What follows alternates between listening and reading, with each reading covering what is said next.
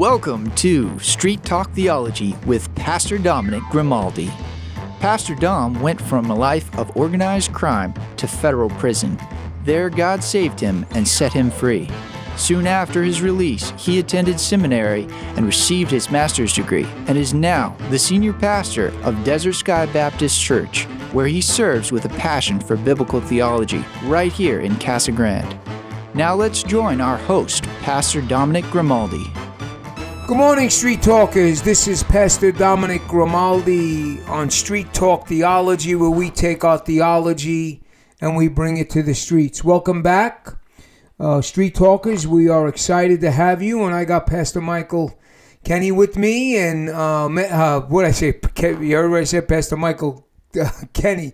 You can see how much I miss Pastor Michael Teddy. It is, um, but anyway, uh, Pastor Michael is with us from India. And uh, listen, anything you want to speak to me about, Pastor Grimaldi at Gmail. Uh, give me a shout out as we continue our segments, our podcast, and Street Talk Theology. We want to give a shout out to the Christian podcast community who we are now recording on and, and being part of. So we're thankful and grateful for them.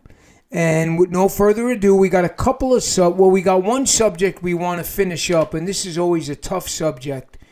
Um, we uh, and we're going to talk about experiencing God's love in the midst of suffering, and how the Bible is an anchor to us. In other words, how the Bible can help us through this. But before we get into that tough sub- subject or tough topic, however you want to call it, I want to turn it over to Pastor Michael Teddy and uh, Michael will just bring you up to speed on what's happening in his life and his new child and his wife. And uh, he's I know he's got a prayer request about about his uh, new home that maybe he's thinking about buying. So and then he'll let you know about the, the church where he's serving, where he is um, the the lead teaching elder there. So Pastor Michael, uh, my co-host, my dear friend, my brother in Christ.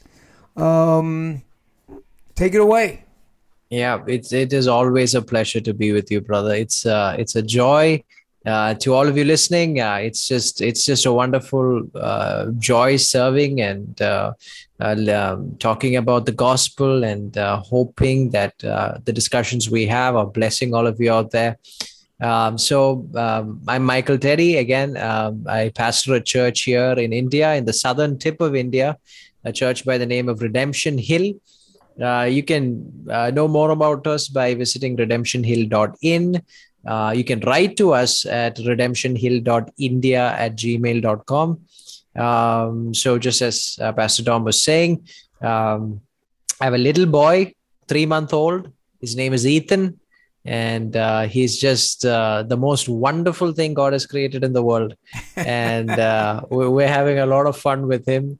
And um, yeah and uh, we've uh, right now thinking about moving in buying a place moving into a new place and so a lot of stuff happening that way so i've been uh, you know it's been a while since i've been back on the street talk theology so it's, it's just good to be back so yeah that's where i am and we miss him. You know, when I got to do that solo stuff. Eh, not not that I'm ever lost for words, but I, I like to have Pastor Michael with me. It's just a, a comfort and and you know, it's just fellowship too, because that's that's what we're doing here. We're just fellowshipping with you guys yeah. and women and people of God, and that's all we're doing. But this is a little bit of a tough sub- subject, uh, tough yeah. topic, and we're we're not afraid to tackle these tough topics, especially in a in, a, in an age where.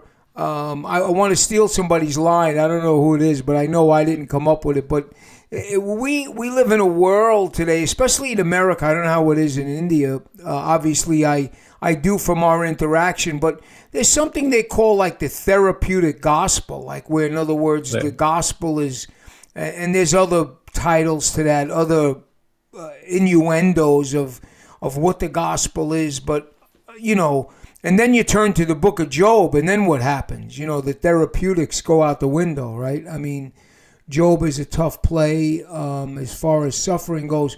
So I really love to have Pastor Michael on, not only as my co host and my brother, but I like to ask him tough questions. And this is really a tough question and something that's not easy to talk about.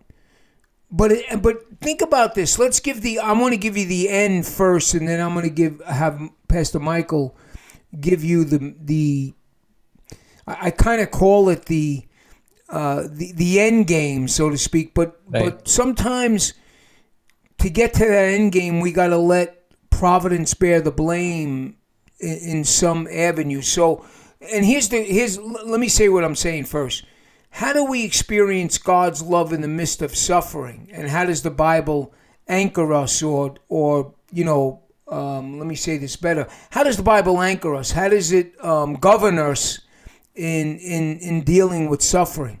The end game is that when you have if you let suffering have its perfect work or the trial it's gonna it's gonna deem someone stronger in the knowledge of who god is in christ right pastor michael that's Yeah. the end game but the problem is going through that that's not easy right? I Yeah. mean there is a there is a end game. There is god is going to mold and shape and and it's going to turn out for good.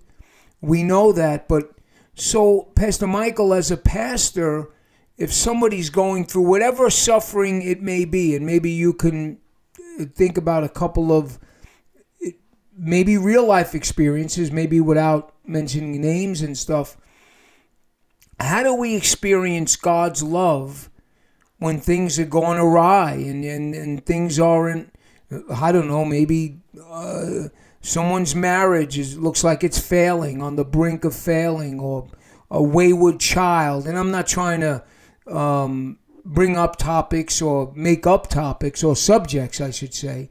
Um, but maybe you can encourage me and encourage others how to experience god's love in the midst of suffering. How does the bible anchor us into this uh, this theology? It is theology right. pastor michael? Absolutely. It is. Um, you know i was uh, i would say you know I, I wrote an article recently called uh, finding uh, dewdrops in the ravine of suffering. I like it. Uh, and um, so I so I, I don't I don't think I've ever mentioned it. So there's a blog called michaelteddy.com in case you want to check it out. So I uh, from time to time I put up some stuff there, just stuff happening in my own home, in my own family, and um, one of the things that uh, this is a tough subject because it's a sensitive subject. It's a subject that that is close to so many people's heart, and suffering is not strange to so many people probably listening to us. And uh, as a young man um, uh, i, I, I want to come out front and say i've suffered so much less than so many of the brothers i know even you pastor dom. You know if we if uh, if we did an exercise of comparing suffering and uh, you know we just the age gap is enough to know how much more an older man goes through, how much more years of suffering he has had to deal with than any younger man. Um, so I always grew up knowing the theology of suffering, so to speak, um, what the Bible says, and how, you know, when we read James, I mean, that's the go to place, right? Consider it all joy when you Yeah, go through trials and tribulations of various kinds. I mean, it's good to memorize, except when the suffering comes, it's so hard to find the joy, you know? yeah it's true. and uh, and and what i love about james is that is that he doesn't say find your joy in suffering he says consider it joy uh, it's it's it's it's a it's it's a way you you approach the whole suffering. It's not that your suffering disappears. Uh, and so when i was writing uh, finding dewdrops in the ravine of suffering i was talking from my own life in the past few months uh, when my wife uh, was pregnant. For the nine months that she was pregnant people kept telling us about all the difficulties of pregnancy she'd have to face. You know she'd be nauseated she'd vomit a lot she'd uh, um, have lots of craving for food she'll be emotional. So they gave us a lot of stuff to prepare for and she had none of those, those symptoms she never vomited. She didn't have any sort of uh, severe cravings. She was just ice cool and as normal as she could be. She had her time to time nausea and all those kind of things, but nothing severe. And every test we did, right, came normal. Uh, the the pregnancy was uh, a bliss. Every scan, every report, everything the doctors were saying, they were so happy about. Everything was normal and when it came time to her due date, um, things started changing a little bit, started getting a little difficult. And then finally, they took her into the labor room, and we were waiting outside, kind of, you know, waiting for our name to get called so we can go and see the baby. Right. So we got lots of people sitting there waiting to uh, have their name called. And so they called our name. And so we jumped up and we ran in, so excited to see the baby. But when we went in, what we saw were uh, doctors and nurses running and rushing all over the place. And uh, our doctor came running to us and said, The baby's not coming out. His heart rate is dropping. We're going in. And she just left, you know. Oh, wow. And and it was this is the first it was time i I'm hearing about this. yeah it, it, it was a sudden shock because my wife and I prayed and waited and wanted to have a normal delivery because we can have as many kids as we can. And you know if it's a normal delivery we don't have to wait as long for the next child. And you know we're in our 30s and we want to fill our home with babies. And so we, we we kept talking about all of that. And this was just like everything went you know on a standstill. You know it was unexpected. We didn't know what to do. And the doctor was so upset because the doctor was saying, look, everything about the pregnancy is normal up until this point, and the doctor doesn't know why the baby is not coming out. And so they they wow. rushed her in. They did a C-section. They took the baby out. Um, the baby came out healthy, uh, 2.8 kgs of him, and my wife. Uh, they brought my wife back six hours later. She was fine. Everything, the, the whole surgery went well. Everything was normal but then it just came one after another right? The baby developed uh, a, a, certain pus discharge from his eyes that required antibiotic treatment just a couple of days from his uh, birth. Um, he, his jaundice situation got a little bad. They needed to do separate phototherapy on him. In a matter of a few weeks he developed a fever we took him we did several tests and they found that he has a urinary infection uh, they couldn't trace how he got the urinary infection. So, in less than a month, we were back in the hospital, admitted again for a week, where he had to go through, uh, you know, injections and uh, uh an entire antibiotic course, uh, which was difficult.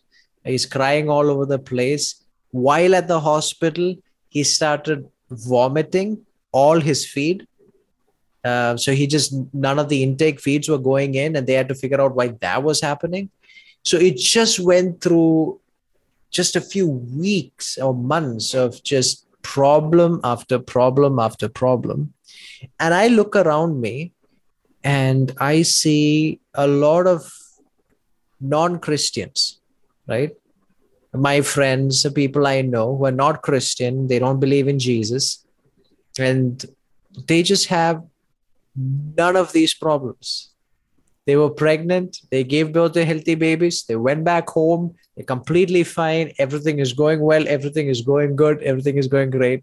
And I found myself just, uh, you know, going back to Psalm 73 and uh, reading what uh, the cry of Asaph, where he says, Behold, these are the wicked, always at ease, they increase in riches all in vain have I kept my heart clean and washed my hands in innocence. For all the day long have I been stricken and rebuked every morning. Right? Yeah. I was thinking, Pastor Michael. I was thinking of that same psalm when you were telling me the when you were telling me the story, and I didn't even know about this. And and let's and now think about Pastor Michael in his suffering. What about your wife?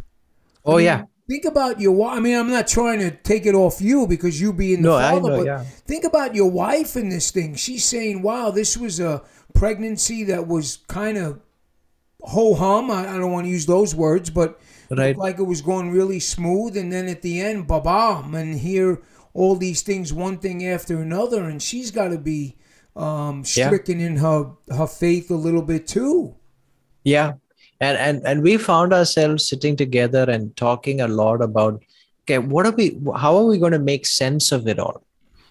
What are we going to do with this? And one of the first things that we kept telling each other was after having gone through whatever we had to suffer for that period of time we kept intentionally looking at the sufferings of those whom we know throughout church history uh, throughout our own history uh, family members, um, people like you, Pastor Dom, of, of the kind of things that you've had to suffer in your own lives. And we, we immediately found that our sufferings were much more smaller, you know, and it was a, in a sense, it was a comfort. You know, God's not thrown us at the deep end of the pool. Yeah. This is a difficult place that we're in. But but then what is the theology? How do we from this little suffering to great suffering? What do we do? And the first thing we we told ourselves is going back to james is this is training. Mm. we trust a sovereign god so we know this is at some level training because this is all perfecting us bringing our faith to completion. There is a purpose here that we cannot see.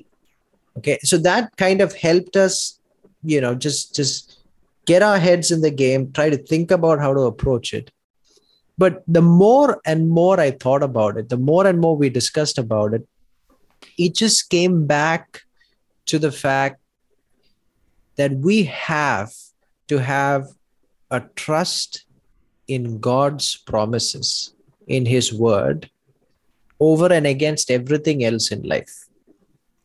Either either we can use our experiences to interpret the bible or we can use the bible to interpret our experiences and i have always found that in these circumstances the test of faith is the test of how much you're willing to take god's word for it Mm. and so we kept going back to scripture and saying, well, in this suffering, if we can suffer well, then we would have built up the resilience to suffer well more for any suffering that comes in the future. Because we know that any and all suffering that the Christian faces, he faces because the Lord has allowed him to face it. And there is a perfect plan. So we kept going back to Romans 8, you know, he causes all things to work together for our good. Now, we don't see it now, we don't feel it. We kind of feel abandoned, but the Bible says we're not. So, what are we going to trust in? Are we going to trust in how we feel, or are we going to trust in what is written? Yeah, may I- may I interject for? And I'm, I'm thinking as Yeah. you're speaking, it's a it's a uh, just a uh, again we're we're going on 18 minutes. You know how quick this time goes. But i in the midst of now, think about this, and I'm, I'm again I'm I'm looking outside this, but as I'm hearing the the story, uh, as gut wrenching it is because it's your son. I mean, this is you know this is you know again you there's a lot of skin in the game here for you. But I think about what I'm thinking about as I'm listening to the story. I'm I'm outside the story, but listening. Think about how during this mist of suffering, how you and your wife almost as a fellowship of believers, not only husband and wife, that you guys came together in a way that maybe you wouldn't have come together. And I'm not in in, in Yeah. if everything went beautiful, and I'm not saying that, but here you and your wife sat down and said, and it was almost like a, a, a marriage. I don't want to say retreat, but a kind of you know, even though I'm going through this thing, I still got my wife, and my wife's got me, and baby Ethan's got both of us. So we need to we need to navigate this together.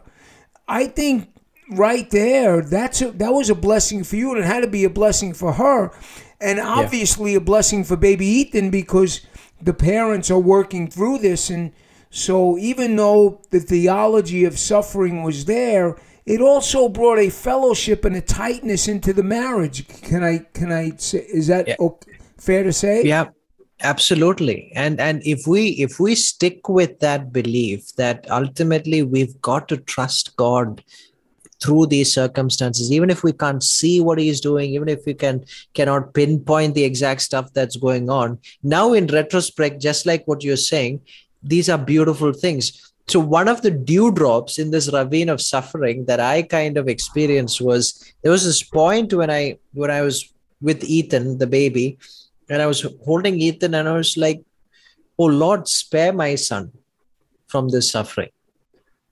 You know spare my son from this suffering. He he he, he doesn't have to go through this. Have mercy spare my son from the suffering.